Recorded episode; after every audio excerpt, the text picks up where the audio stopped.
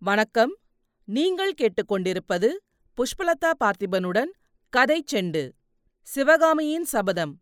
எழுதியவர் கல்கி கிருஷ்ணமூர்த்தி. பாகம் இரண்டு காஞ்சி முற்றுகை. அத்தியாயம் நாற்பது. வாக்குவாதம்.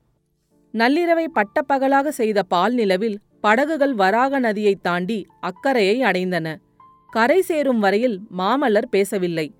பூர்த்தியடைந்த காதலினால் கனிந்திருந்த அவருடைய உள்ளம் கனவு லோகத்திலேயே சஞ்சரித்துக் கொண்டிருந்தது. யுத்தம் முடிந்த பிறகு வாதாபியின் அரக்கற்படையை ஹதம் செய்து அழித்து வெற்றி மாலை சூடிய பிறகு காஞ்சியில் தாமும் சிவகாமியும் ஆனந்தமாக கழிக்கப் போகும் நாட்களை குறித்து மனோராஜ்யத்தில் அவர் ஆழ்ந்திருந்தார். பாலாற்றில் இது மாதிரியே வெண்மதி தன்னிலவை பொழியும் இரவுகளில் தாமும் சிவகாமியுமாக படகிலே ஆனந்தமாய் மிதந்து செல்லப் போகும் நாட்களைப் பற்றி அவர் எண்ணமிட்டார். படகு தடார் என்று கரையில் மோதி நின்றதும் மாமல்லரும் கனவுலோகத்திலிருந்து பூ உலகத்துக்கு வந்தார். கரையில் சற்று தூரத்தில் பறந்து கொண்டிருந்த ரிஷப கொடியையும் அதை சுற்றிலும் நின்று கொண்டிருந்த பல்லவர் படையையும் பார்த்தார். தம்முடன் வந்த வீரர்களில் மிகப் பெரும்பான்மையோர் அங்கிருப்பதைக் கண்டு அவருக்கு குதூகலம் உண்டாயிற்று. சட்டென்று மாமல்லருக்கு கண்ணபிரான் ஞாபகம் வந்தது. படகிலிருந்து கீழே இறங்கும்போது தளபதி கண்ணபிரான் எங்கே? அவன் உங்களுடன் வருகிறேன் என்று சொல்லவில்லையா? என்று கேட்டுக்கொண்டே இறங்கினார். சொல்லாமல் இருப்பானா? தானும் வருவதாகத்தான் பிடிவாதம் பிடித்தான். நான் தான் இங்கேயே இருந்து குதிரைகளுக்கு தீனி போட்டு கவனிக்கும்படி கட்டளையிட்டேன். ஆறு காத தூரம் ஒரே மூச்சில் நாம் போக வேண்டுமல்லவா? என்றார் தளபதி பரஞ்சோதி. இருவரும் பல்லவர் படையருகே சென்றபோது பல்லவகுமாரர் வாழ்க! வீரமாமல்லர் வாழ்க! வாழ்க! என்ற கோஷம் ஆயிரம் கண்டங்களிலிருந்தும் கிளம்பி எதிரொலி செய்தது. அணிவகுத்த படையிலிருந்து ஒரு வீரன் முன்னால் வந்து நின்றான். வரதுங்கா என்ன செய்தி என்று பரஞ்சோதி கேட்டார். தாங்கள் இங்கிருந்து சென்ற சிறிது நேரத்துக்கெல்லாம் இரண்டு வீரர்கள் குதிரை மீது வந்தார்கள். அவர்கள் ரதத்துடன் கண்ணபிரானையும் பத்து போர் வீரர்களையும் அழைத்து சென்றார்கள் என்ன? கண்ணபிரானை அழைத்து சென்றார்களா என்று பரஞ்சோதி பரபரப்புடன் கேட்டார். ஆம் தளபதி அவசர காரியமாக காஞ்சிக்கு போக வேண்டும் என்று சொன்னார்கள். அந்த வீரர்கள் யார்? தெரியாதா? வரதுங்கன் சற்று தயங்கிவிட்டு தூதர்களில் ஒருவர் தமது பெயர் வஜ்ரபாகு என்று சொன்னார். இன்னொருவர் ஒற்றர் படை தலைவர் சத்ருக்னன். சிங்களச்சனை காட்டியபடியால் கண்ணபிரானையும் வீரர்களையும் அனுப்பினேன்.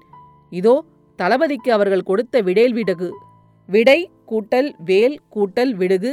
அதாவது ரிஷபமும் வேலும் அடையாளமிட்ட பல்லவ சக்கரவர்த்தியின் ஓலை என்று கூறி ஓலையை நீட்டினான்.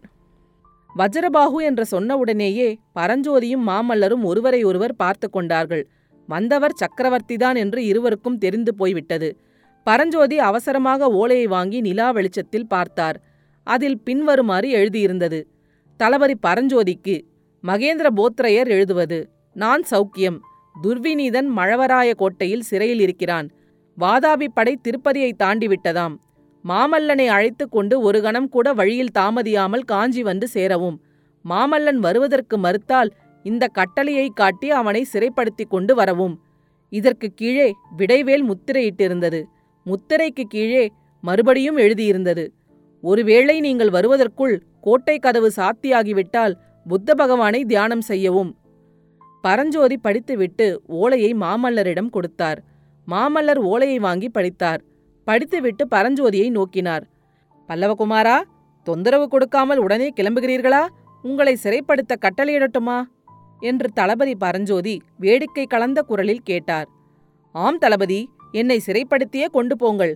படையெடுத்து வரும் பகைவர்களுக்கு பயந்து கோட்டைக்குள் ஒளிந்து கொள்ளும் நாட்டிலே சிறையாளியாய் இருப்பதே மேல் என்று மாமல்லர் கூறி மார்பில் அணிந்திருந்த ஆபரணங்களையும் இடுப்பில் செருகியிருந்த உடைவாளையும் கழற்றி கீழே எறிந்தார். அப்போது பரஞ்சோதியும் தமது உடைவாளையும் தலைப்பாகையையும் எடுத்து தரையில் எரிந்துவிட்டு சென்றார்.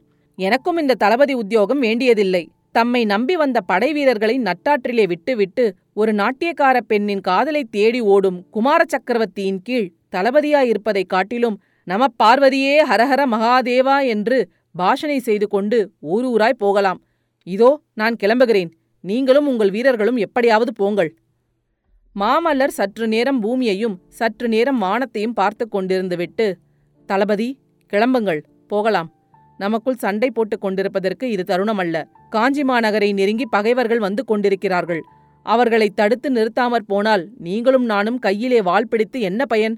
என் தந்தையிடம் கோட்டை கதவை சாத்தக்கூடாதென்றும் காஞ்சிக்கு வெளியே பகைவர்களுடன் போர் நடத்தியே தீர வேண்டும் என்றும் கோரப்போகிறேன் நீர் என்னை ஆமோதிப்பீர் அல்லவா பரஞ்சோதி ஒரு கணம் யோசித்துவிட்டு ஐயா மகேந்திர பல்லவர் தங்களை பெற்றெடுத்த தந்தை. அவரிடம் உரிமையுடன் சண்டை பிடித்து எதையும் தாங்கள் கேட்கலாம். ஆனால் பல்லவேந்தர் என்னுடைய தந்தையும் சக்கரவர்த்தியும் சேனாதிபதியும் மட்டுமல்ல அவரே என்னுடைய கடவுள். அவருடைய சித்தம் எதுவோ அதுதான் என்னுடைய விருப்பம். அதற்கு மாறாக என்னால் ஒன்றும் சொல்லவும் முடியாது செய்யவும் முடியாது. ஆனால் தங்களுடைய தந்தையின் கட்டளை பெற்று தாங்கள் பகைவர்களுடன் போரிடச் செல்லும் பட்சத்தில் தங்களுக்கு ஒரு அடி முன்னாலே நான் இருப்பேன். என் உடம்பில் உயிர் உள்ள வரையில் இந்த வாக்கை மீறமாட்டேன் என்றார். நண்பர்கள் இருவரும் ஆயத்தமாக நின்ற குதிரைகள் மீதேறி கல்வியிற் கரையிலாத காஞ்சி மாநகரை நோக்கி விரைந்தார்கள். அடுத்த அத்தியாயத்தில் விரைவில் சந்திப்போம். கதை செண்டு பற்றி உங்கள் நண்பர்களிடமும் உறவினர்களிடமும் பகிரவும். உங்கள் கருத்துக்களை கமெண்ட்டுகளில் பதிவிடுங்கள். உங்கள் கருத்துக்களை கேட்க ஆவலுடன் காத்துக் கொண்டிருக்கின்றேன். நன்றி. நீங்கள் கேட்டுக்கொண்டிருப்பது புஷ்பலதா பார்த்திபனுடன் கதை செண்டு.